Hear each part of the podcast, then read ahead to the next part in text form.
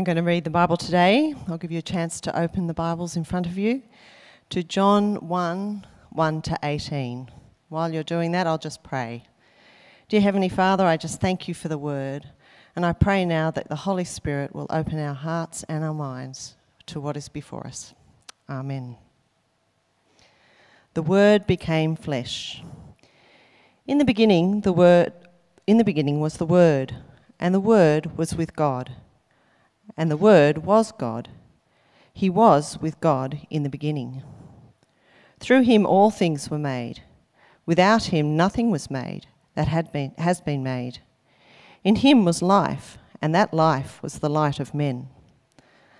The light shines in the darkness, but the darkness does, has not understood it. There came a man who was sent from God. His name was John. He came as a witness to testify concerning that light, so that through him all men might believe. He himself was not the light, he came only as a witness to the light. The true light that gives light to every man was coming into the world. He was in the world, and though the world was made through him, the world did not recognize him. He came to that which was his own, but his own did not receive him. Yet to all who received him, to those who believed in his name, he gave the right to become children of God, children born not of natural descent, nor of human decision, or of a husband's will, but born of God. The Word became flesh and made his dwelling among us.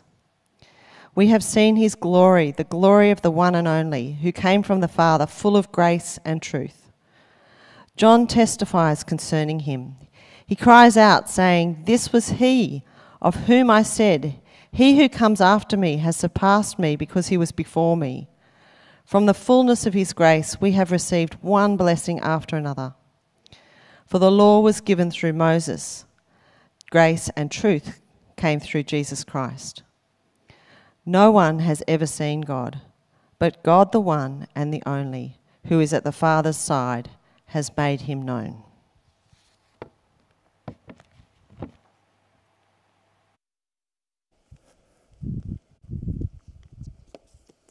Uh, thanks so much, Trish.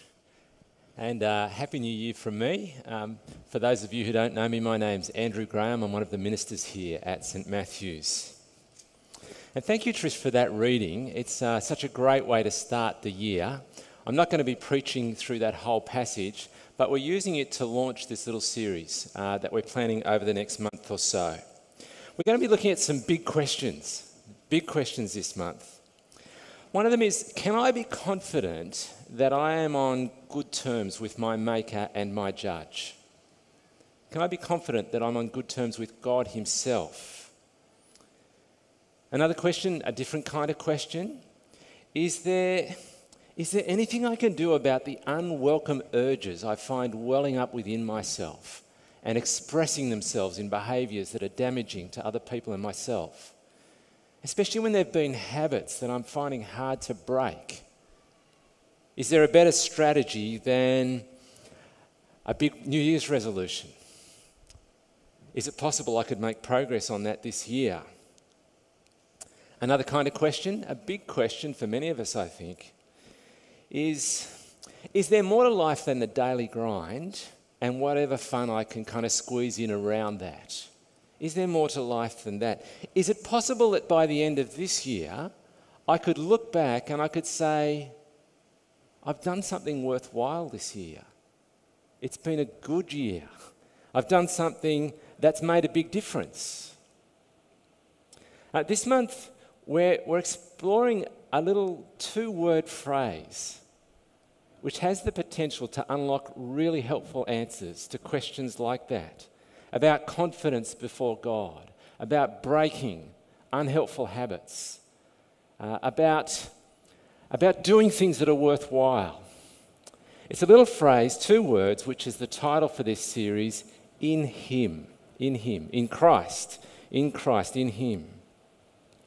Uh, Rory Shiner, whose little book, One Eternally, really um, prompted this series, uh, says that in him, in Christ, is found almost everywhere in the writings of the Apostle Paul, but almost nowhere in our churches today. It's not just the Apostle Paul, uh, the Lord Jesus says later on in John's Gospel, I am in my Father, and I am in you, and you are in me. That's the way in which Jesus describes his disciples. You are in me. We are in him if we are disciples of Jesus.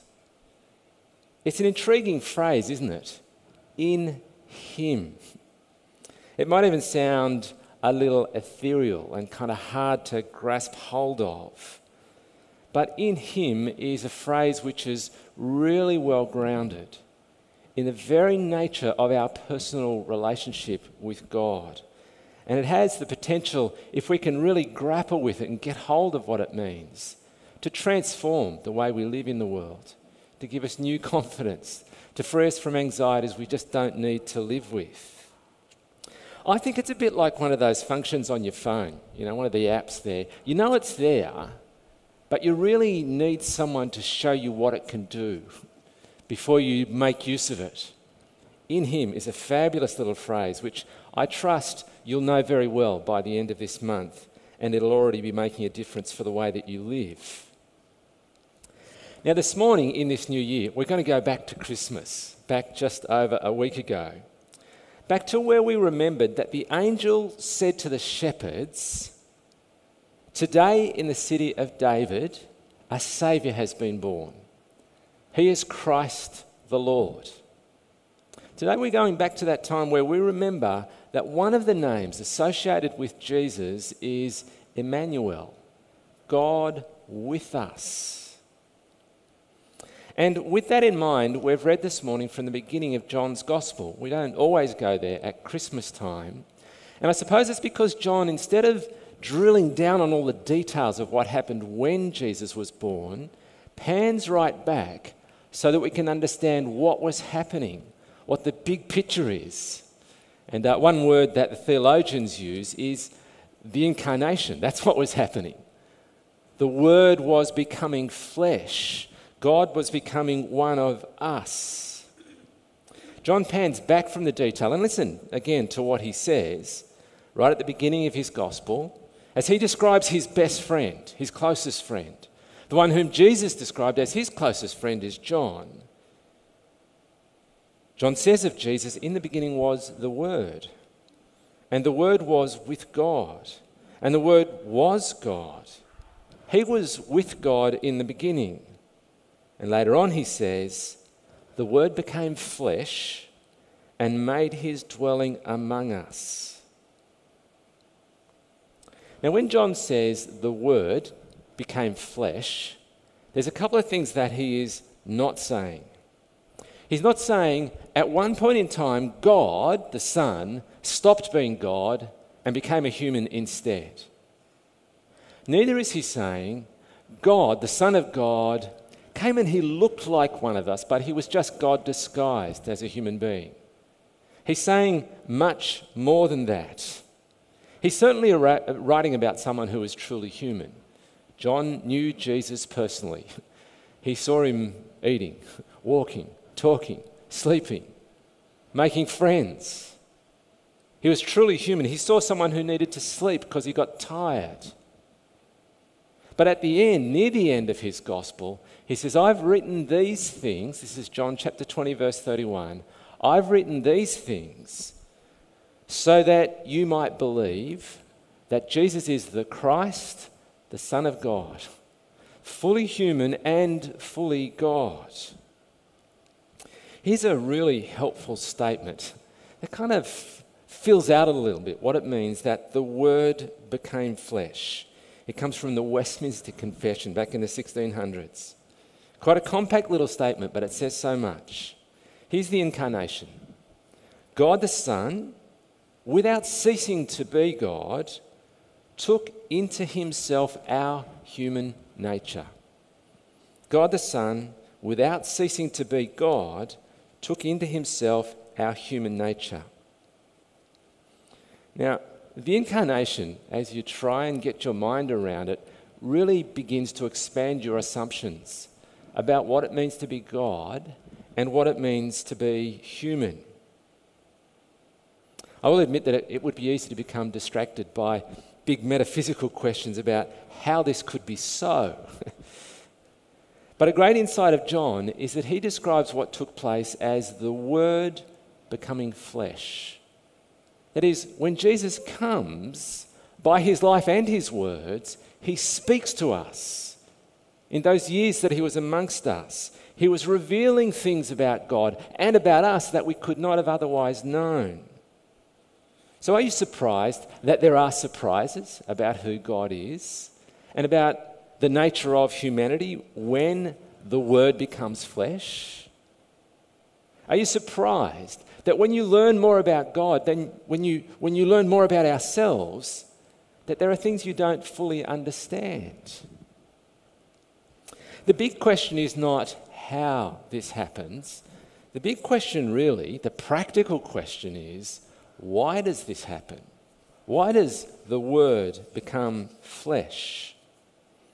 And I really like what one of the ancient creeds says about this. Again, just in a few words, it, I think it absolutely nails it. The Nicene Creed, way back in 381 AD, says, For us and for our salvation, he became man. This is describing Jesus, the Son of God. For us and for our salvation, he became man. So the word does not become flesh to baffle us with how one person could in themselves be fully God and fully man. He comes for the sake of our salvation. And in the rest of the series, we're going to tease out exactly what that means, especially next week, as we explore this phrase, in Him. But for today, what I want to do is highlight three implications of the wondrous reality that the Word became flesh. Three implications of the incarnation. And the first is this when God the Son becomes one of us, we can know without a doubt that we matter to God. We can know without a doubt that we matter to God. Now, I suppose God could have created a world where he became an angel or where he took on the nature of a dolphin and as, as awesome as an angel is, as wonderful as a dolphin is, God chooses to enter our world as one of us. He chooses to become a human being, to take humanity into his nature. And at the point that he does that, he confirms his commitment to us. He doesn't abandon the project of being human, he affirms his love for us by going to great lengths to restore us to himself. That's the first implication we matter to God. By way of contrast, just consider where, where thoroughgoing atheism leaves you in its view of humanity. This is how Professor Alex Rosenberg, who teaches philosophy at Duke University in the US, addresses a series of questions in his book, uh, the Atheist's Guide to Reality Enjoying Life Without Illusions. Here's Alex Rosenberg on the atheist. Is there a God? Well, by definition in atheism, no. What is the nature of reality? I think he's being a bit provocative here, but he says what physics says it is. What is the purpose of the universe? There is none. What is the meaning of life? There is none. Why am I here? Just dumb luck. It's a bleak view of humanity, isn't it? But the story of Jesus shows that it's completely mistaken about who we are and how much we matter to God. When the, when the Word, who is God, makes his dwelling among us, he shows in those few short years that he was among us in the flesh more than we would ever discover through the study of physics and biology and psychology and philosophy. More than anything that they have been able to discover. What we see as we watch Jesus is we see the Word who is God dwelling among us. What we see is that God is there. That God cares for us out of all of this, this magnificent and broken creation. He cares for us. We matter to God. So every human life is precious to God. From the unborn child to the person just taking their last breath. You matter to God. The person sitting next to you matters to God. That person that, that really troubles you, that you have a difficult relationship with, that may have even hurt and harmed you, they matter to God. See, that the Word became flesh, that God becomes one of us, it has massive implications for how we see ourselves and how we see other people.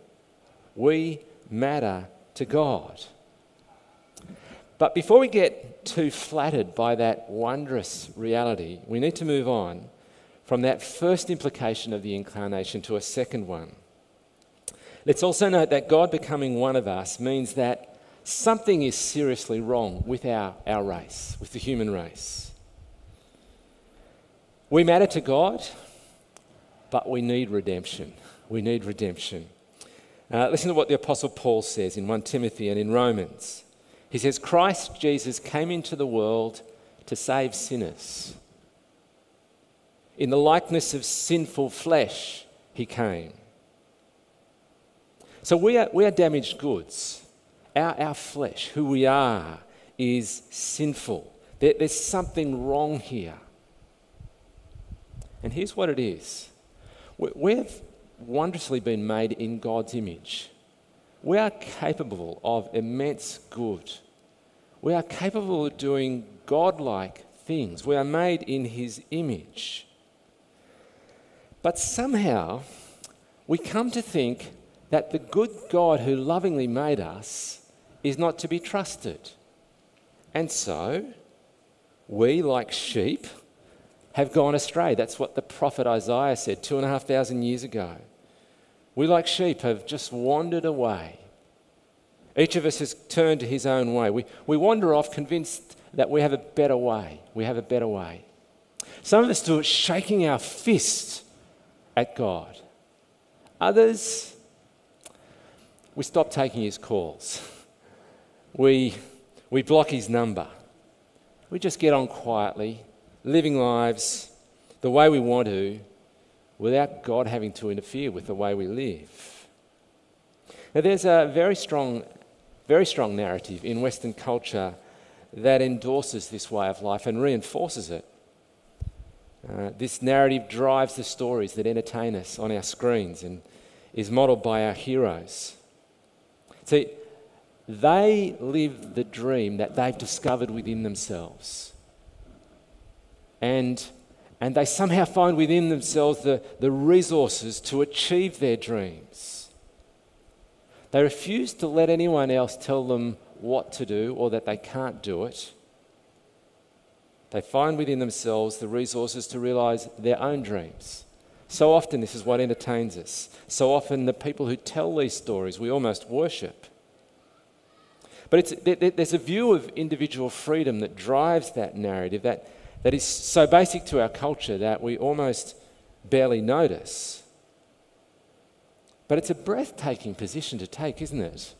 That, that I can ignore God, that, that I can make myself who I am, that I've got what I have through my own hard work. I effectively become a little God who rules my own little world, and I ignore the powerful God who made me and what happens is I find myself fighting against the foundation of everything that is good and pure and true. Now, the size of a problem like this can be measured by how much it takes to put it right. And this problem could only be addressed by the Son of God becoming one of us, by the Word becoming flesh. J.C. Ryle says, Our sin must be far more abominable to God than most of us suppose judging by the size of the solution that God brings as He sends His Son. So when we hear that the Word has become flesh, when we realize that was what was taking place at that first Christmas, we know firstly that we, we matter to God. We know secondly that we need redemption, and next week we're going to hear about how that's provided and how much of a difference that makes. But thirdly, and I'll be very brief on this, we can actually become part of a new humanity. A new humanity. Jesus creates a new humanity when he becomes one of us. As he becomes one of us, as he dies as one of us, as he rises as one of us, as he returns to the Father, he returns as one of us. He takes with himself, with himself, he takes his humanity. He takes his humanity with him to the Father. He returns to the Father and he shows what we were meant to be. He shows what our destiny can be. Our future is to be transformed to be like Him. We can be part of a, this new humanity, a, a humanity 2.0, if you like, with all the bugs fixed and with some extra wonderful new features. It's an exciting thing that Jesus does and offers for us. That even in this life we can become a part of that new humanity in Him. And that's something I'm, I'm really looking forward to us exploring on the last week of this little series, uh, three weeks from today. See, brothers and sisters, Jesus is the realization of our destiny to be one with the Father in our eternal home. When you look at Jesus today, you're looking at our future in Him. We matter to God. Christ has redeemed us so that in Him we might be one with the Father, like He is one with the Father. Let me lead us in prayer.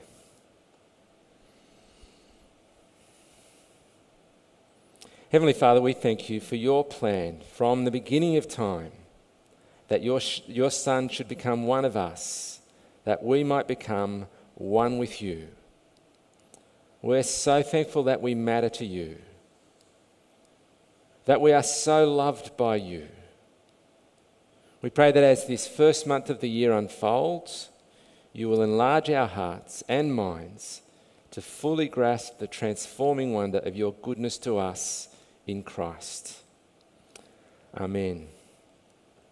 Well, friends, today has just been a little taster for the meal that's ahead in this next month as we dig into what it means that we are in Him.